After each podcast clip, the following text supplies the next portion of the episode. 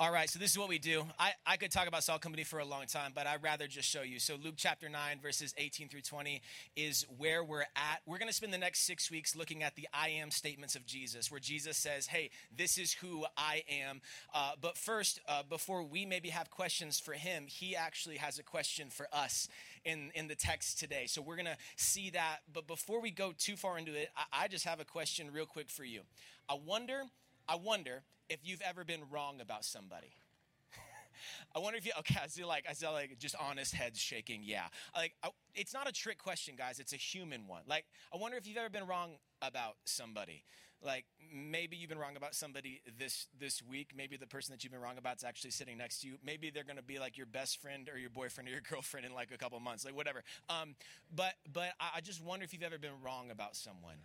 I um I had that happened apparently. Okay, cool. I uh I um I, I, had a buddy Dakota when I was a sophomore in college at the University of South Florida, and he was a freshman. I met him uh, at a gathering a lot like this Thursday night, eight o'clock at our college ministry, and we became friends. And if you saw Dakota, you know what I mean uh, when I say this. But he was a soccer player that looked like he fought people for money. Like this dude was built. Like this dude was. He's kind of intimidating and scary looking a little bit, to be perfectly honest with you. And so I looked at him and I thought, awesome. I've got a gym buddy. Like I was like 130 pounds soaking wet, like five foot 10 and a quarter. Um, and sorry. And, um, and we were we became friends uh, by going to the gym but one night uh, my friend dakota asked me the question that solidified our friendship forever he looked at me and he said rudy do you want to go to taco bell to which I said, absolutely, yes, I do. We went to Taco Bell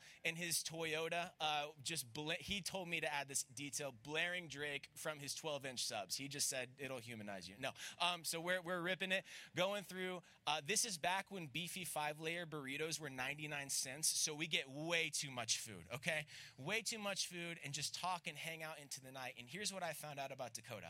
I found out that I was wrong about him. Like he wasn't just some like gym meathead dude that like fought people for money. Like he was a, a, really humble and ambitious guy. He was a great hang. He loved Jesus. He loved people. He's brilliant. He's an occupational therapist right now, and he's just a dear friend. We were texting this week, and and I'm just so glad that I was wrong about Dakota. Does that make sense? Like, like I was wrong about him, and I'm glad that I was wrong about him because who he turned out to be is actually better than who I thought that he was. So I wonder if you've ever been wrong about someone, right? Uh, you get to experience the joy as you get to know them of learning that who they are is actually better than, than who, you, who you think. The, the question we're kind of going after in our text tonight plays right off of that. Like, do you know who Jesus is?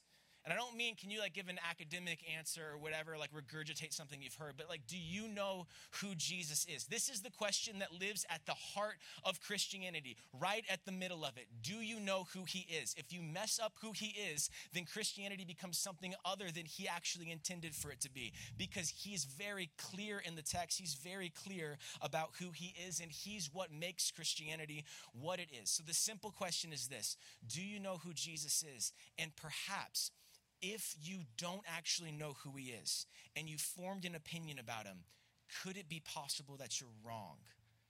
That you're wrong about who Jesus is? That, that would actually put you right along with a number of people in the text that we're in tonight. Uh, we're going to hop right into it. Luke chapter 9, verses 18 and 19. They'll be on the screens, um, but we believe that if the word doesn't do the work, then the work won't get done. So keep up with me. Luke chapter 9, verse 18. Now it happened that as he was praying alone, the disciples were with him, and he asked them, Who do the crowd say that I am? And he answered, John the Baptist, but others say Elijah, and others one of the prophets of old that has risen.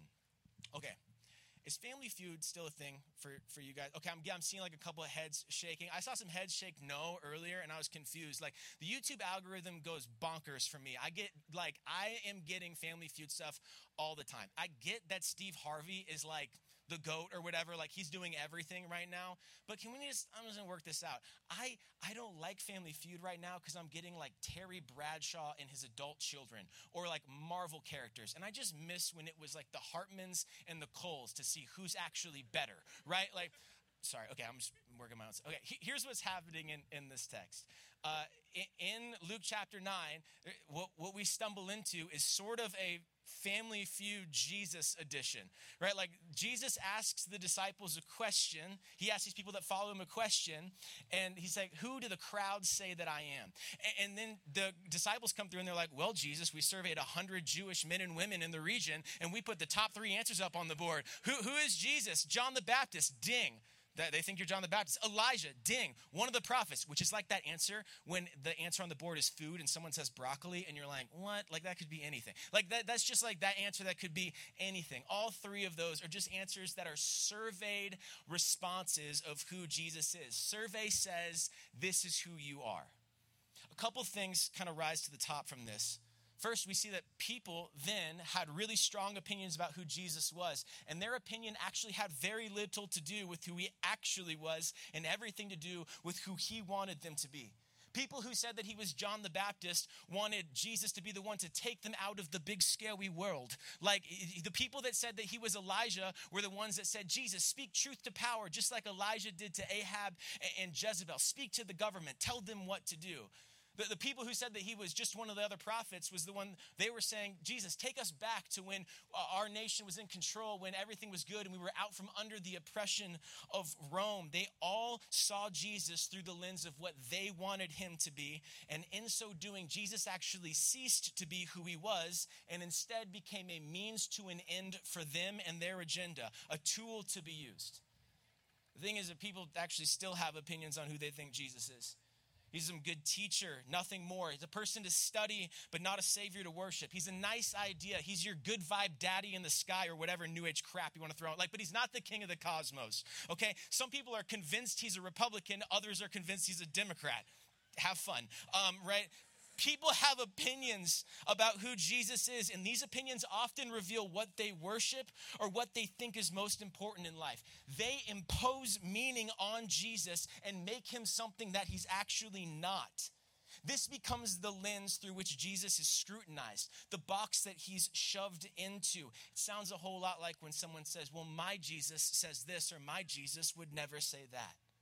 These opinions are strong and what we see in the text is that they're actually wrong. These strong opinions of Jesus are wrong. He's not John the Baptist. He's not Elijah. He's not just some prophet. Those people had come and gone, but Jesus was categorically different than all of them. They formed an opinion about Jesus without knowing who he was. They were wrong, and it's such good news that they were wrong because who he is is actually better than who they thought that he was. And instead of Jesus saying that directly to the disciples, he actually decides instead uh, to do what a skillful teacher would do, which is what Jesus was. He was a very skillful teacher. He gave his disciples a chance to answer that for him. Luke chapter 9, verse 20, this is the question Jesus asks them, and tonight that he's asking us. Okay, that's who they say I am. Who do you say that I am? I'm from Florida, so let me dip into my uh, southern bag and give you a Greek lesson all at once. That word, hey, that's great. That word you right there, who do you say that I am? That is not second person singular, that's second person plural. He's addressing this question to the group of disciples. He's saying, hey, yeah, you took the survey, that's who they say that I am, but what about you guys? You, have you, you've been following, you, you've been with me. Who do y'all say that I am? Peter speaks up for the group and he says, You are the Christ of God. Some of your translations, if you're reading this in the Bible or on your phone, might say, You are God's Messiah. There's no error here. Messiah and Christ, same word, two languages. Here's the answer to our question Who is Jesus? Jesus is the Christ of God. The text kind of continues on, and Jesus affirms this. That's who he is. Not every answer was correct, but this one is. He is the Christ. And that's an answer that leaves us with a question what does that actually mean? Like, what does it mean that he's the Christ? Well, it's helpful to unpack this by understanding that Christ wasn't like a, a last name, it was a title right? He wasn't Mr. Christ. His dad wasn't Joseph Christ. Like, that's not what was going on here. It, it simply meant anointed one or, or, one who had been set apart. But again, that's an answer that leaves us with a question What does that actually mean? What was he set apart for? We could spend hours here. The entirety of the Old Testament, actually, the, first two thirds of the Bible, is actually looking towards this Christ who would come and answering that question. This is the one they'd been waiting for, longing for for centuries. So let me say it simply Jesus being the Christ means at least two things it means that he is the Savior who will free us from our sin, and he's the King who leads us into life with God. He's the Savior who frees, and he's the King who leads all of that is contained in Peter's short answer Jesus is the Christ. He was the Savior and the King that they'd been waiting for. And we're honest, He's the Savior and the King that actually every single human being has been waiting for. And that sentence actually might uh, raise some objections for you. So let me let me come through for just a minute. You just might be out here and say, "All right, that, Rudy, that's cool, but I don't actually think that I need a savior." And if that's you, like, I wonder if you don't realize how many places you're looking for one already.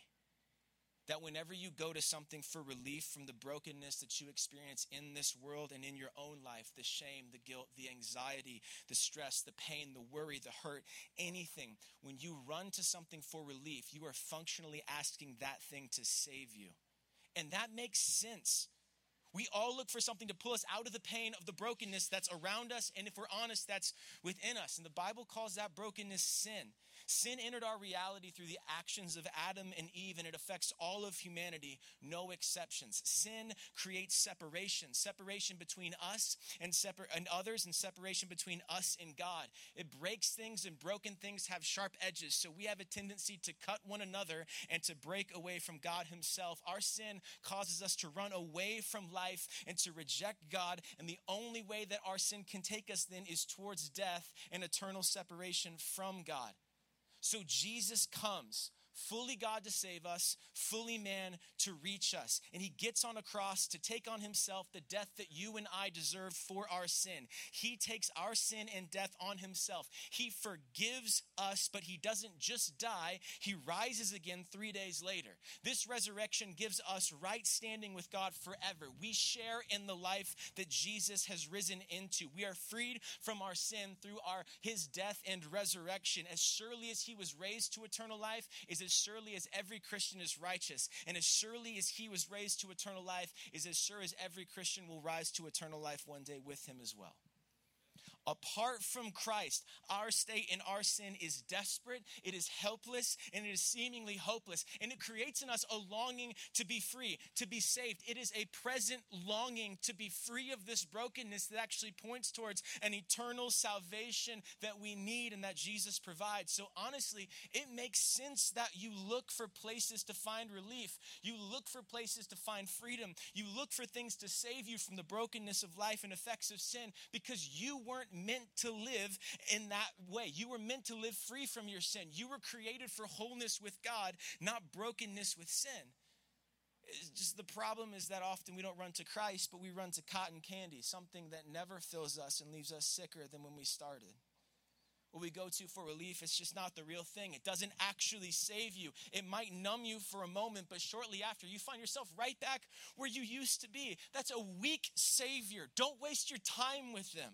It reveals that ultimately, in every place, person, substance, entertainment, food, drink, or whatever you want run to to find relief, to find freedom, to find salvation, you're actually looking for Jesus who will truly save you and will truly free you from your brokenness and your sin. He is a Savior who frees us from our sin. And He's a King who leads us into life with God. You might have the same question Rudy, I don't think that I need a king to lead me. But maybe you don't realize how many kings you already turned to in your life to follow. Like it or not, everybody follows something, and what you follow most closely is what your king is. Here's how you can know what your king is How do you decide what to do? How do you determine what's right or what's wrong? When someone does something that you don't want them to do, how do you respond? And where did that response come from? Where do you feel safest, most protected? Where do you feel like you are actually secure and belong? The answers to those questions will reveal what your king actually is. What you follow closest, what forms you most fully. That's what your king is. That's what you look to for protection, for purpose, for life, for belonging, for security. And and other things or people that try to lead us often do so to get something from us. Jesus, on the other hand, gives He needs nothing from you. His relationship with you is not out of need, it's out of love. He leads you because He loves you and He wants you to walk in the purpose and plan that God has for you so that you might actually be who you were meant to be. Growth in relationship with God, freedom from sin, meaning in life, resilience from struggle, strength for today, hope for tomorrow, following the way of Jesus as the King who leads us into life with God. He, he doesn't just take away our sin, give us life through his resurrection and assurance for life after death, and then dip out and say, Y'all figure it out on your own. That wouldn't be good. No, he saves you and then he stays with you to lead you into the life that he died and rose again to give you. For you to move towards peace, purpose, assurance, belonging, mission as you follow him as king. Following Jesus as king is the surest way to not waste your life.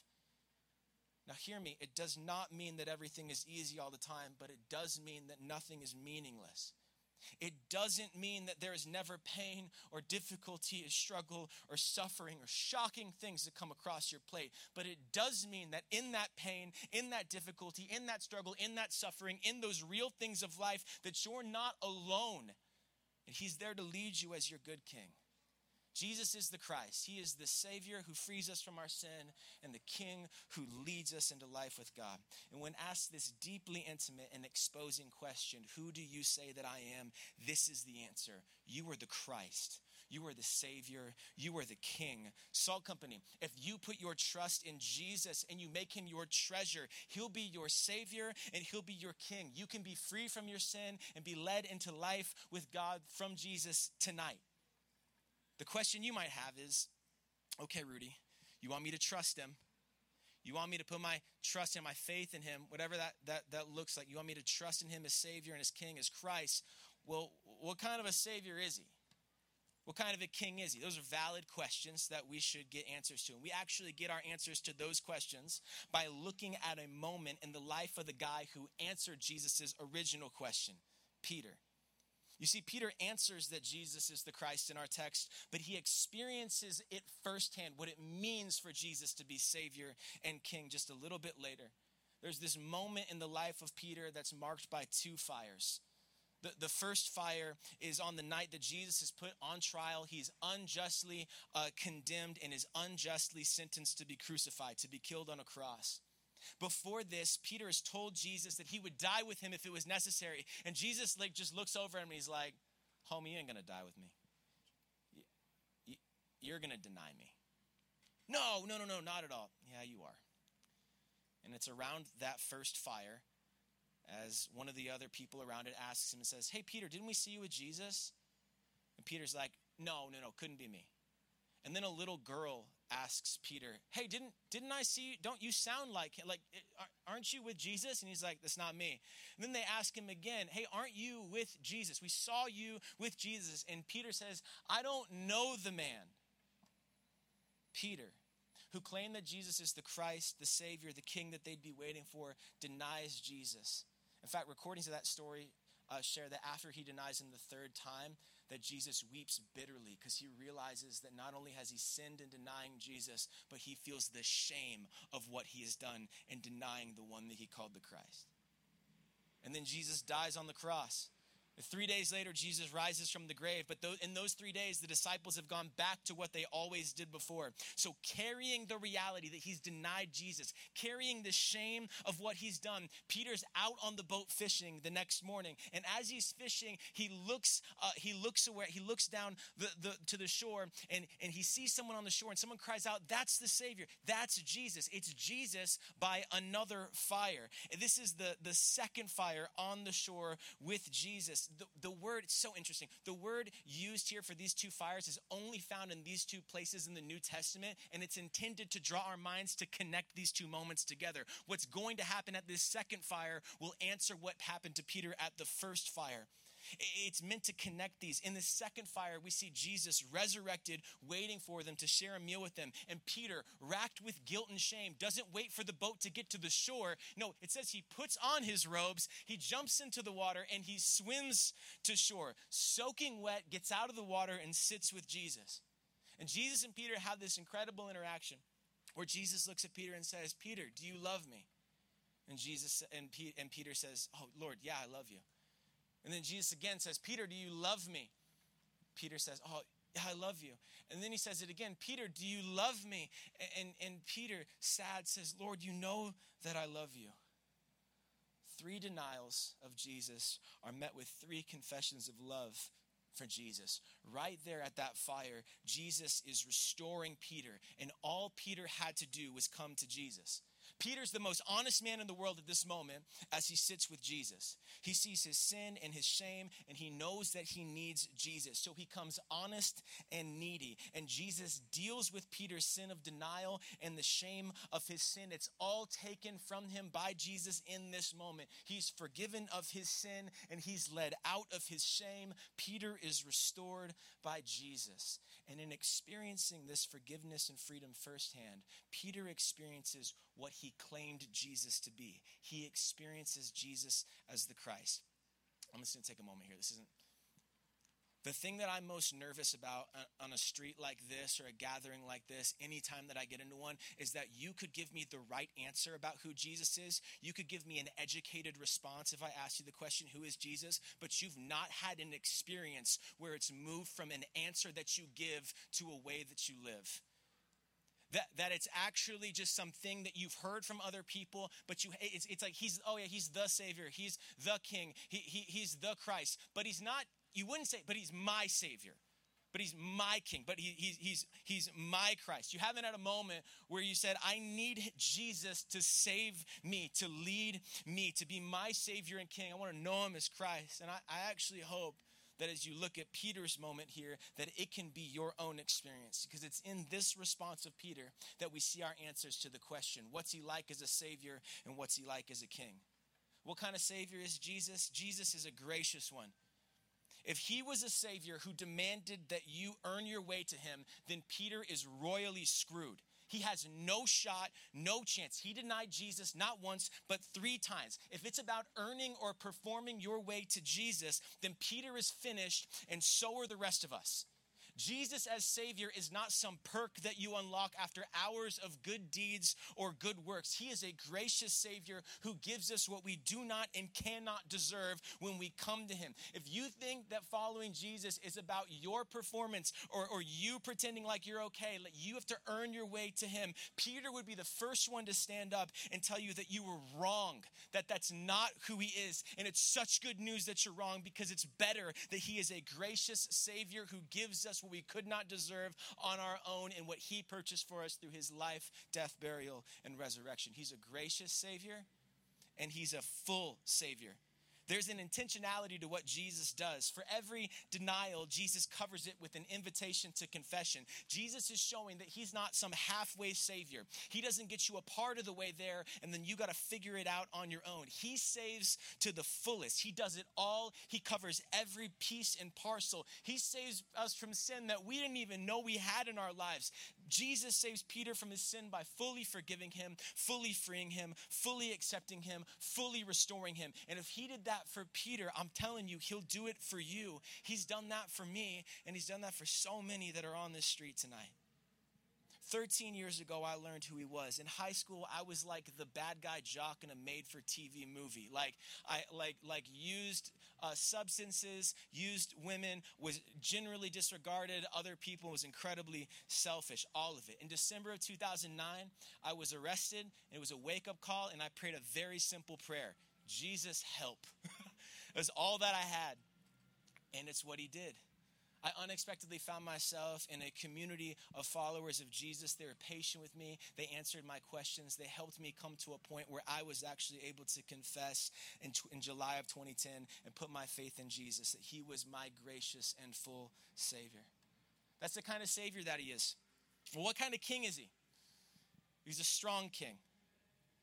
He doesn't mess about or push aside the weight of Peter's sin and shame. He doesn't look away or apathetically avoid it. For Jesus to lead Peter out of his sin and his shame, he has to directly address it. He comes right through. Jesus does not, in the words of the theologian Taylor Alison Swift, put a band aid on a bullet hole, right? Like, like he does surgery. He goes down deep, right to that place where Peter is, right to the messiest spot of Peter. Jesus is strong enough not only to meet him there but to handle all of his sin and all of his shame from his denial. Salt Company, there is no sin that Jesus is too weak to meet you in, save you from, or lead you out of. There is no shame that he cannot handle, free you from, and lead you out of. He is a strong king. Whatever you've done, wherever you're at, it's not too much for him. He's strong enough to save you, and he's strong enough to lead you into an experience of life with him now and into eternity. He's strong, but he's also gentle.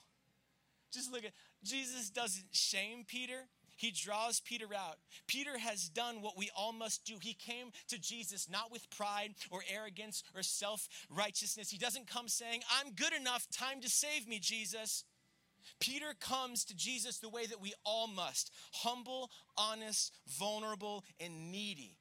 Peter swims to shore, exhausted physically from the sin, exhausted emotionally by his shame, exhausted spiritually by his sin. He shows up with Jesus, drenched, soaking wet, a mess with nothing to offer Jesus except for his sin and shame in his hands. He sits down next to him at the fire, and Jesus turns to him not with anger, not with rage, not with judgment, not with shame, but with strength and gentleness. He draws Peter out, he forgives and frees him as he he restores him. And as we come to him, Salt Company, he saves and restores us in the same way. I have had so many experiences with Jesus knowing that he's strong and gentle, and few have been as powerful as these last three weeks as I've walked through the most significant personal pain and loss that I and my wife Molly have ever experienced in our life. And He has been with us in this deep, raw pain. And we have learned again and again what we already knew that Jesus Christ, the, the King that we follow, is strong and gentle. He's gracious and full as your Savior. He's strong and gentle as King. Jesus is the Christ. So I don't know all of you on the street tonight. I don't know what you've done. I don't know what sin or shame or whatever brokenness you carry in. What I do know is that there's no one so far from God that he can't save him, and there's nobody that's so good that they don't need saving. If Peter can be freed and forgiven, then so can you. And if Peter needs to be freed and forgiven, then so do you. So who do you say that he is? No one can answer that question for you. You have to answer it. And Peter's answer can be yours. Your answer can be that he's the Christ, the Savior, the King. In fact, it could be he's my Christ, my Savior, my King. And as you come to know him more and more, you'll learn that he's even better than you thought he was. So, no matter where you're at on this street, you can come to Christ tonight. Forgiveness and freedom can be yours as you come to trust in Jesus, who is the Christ. So, I'm going to invite Jenna to come on up. Um, we're going to do something that we do at the end of every salt company. I'm just going to give you a little bit of space to respond. Um, so I'd love just to ask you to bow your heads, close your eyes for a moment of focus and concentration. Hear me. No one's going to come to you. No one's going to do anything to you. Uh, we're not going to do have you respond publicly in any way. But I do want to give you a moment to just privately respond. So just for focus and concentration, you can just take a moment right where you are. You could close your eyes. You could bow your heads, and you just focus just here for just a moment two groups of people I want to speak to. First, if you're a Christian, I'm so if you're not a Christian, sorry, I'm so glad that you're here. And I need you to see this. Jesus shows us through Peter that there is no need for you to prove or perform to get to him. You do not earn your way to God. He is too gracious for you to have to perform your way towards him. He's too good of a king to actually entertain your uh, pretending. He's a gracious and full Savior. Jesus has earned for us all that we need to have eternal life with Him. It starts by knowing who He is, and it's as simple as just showing up like Peter tonight, drenched with sin and shame in your hands and just sitting with Jesus, bringing your sin to Him and saying in the most honest, vulnerable, needy way, Jesus, I need you to save me. Do not wait to clean yourself up. Just come as you are. You can trust in Him as the Christ right now. Trust that He died to forgive you of your sin and that He rose so that you might know eternal life with Him forever. You can bring your sin and shame to Him and ask Him to save you, and you will be saved. Life with God can be yours tonight, right here on State Street, now and for eternity as you trust in Him as the Christ. He will free you, forgive you, restore you. He's the Christ. That's what He does you can come to Him.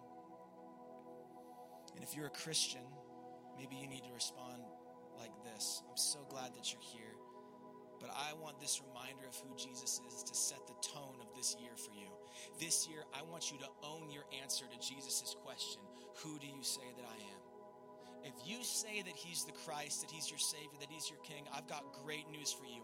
This campus is just waiting for women and men who follow Jesus to bring the good news of the gospel to it, to live that gospel, to speak that gospel, to build a community shaped by that gospel, to seek justice, love mercy, walk humbly with God, to love the Lord your God with all your heart, mind, soul, and strength, and to love your neighbors here on this campus as you love yourself, to share the gospel in your life its good and for the glory of God. And hear me, that will not happen if you are more concerned with performing and pretending and trying to look like a follower of Jesus than actually being one. You will get nothing on this campus for playing church. So own your answer. Christian, if you say that he is the Christ, the Savior, the King, then follow him. Follow him when it's easy. Follow him when it's beautiful. Follow him when it's good. Follow him when it's joyful. But follow him when it costs you. Follow him when it's hard. Follow him together in a connection group. Follow him even if you have moments where you deny him. Like Peter, don't let your shame take you away from him. Instead, bring your sin and shame to him at the fire again and watch him restore, forgive, and free you again. So, how do you need to respond? You need to say, Jesus, I need you. Save me. Lead me. Jesus, help me to own my answer to this question this year.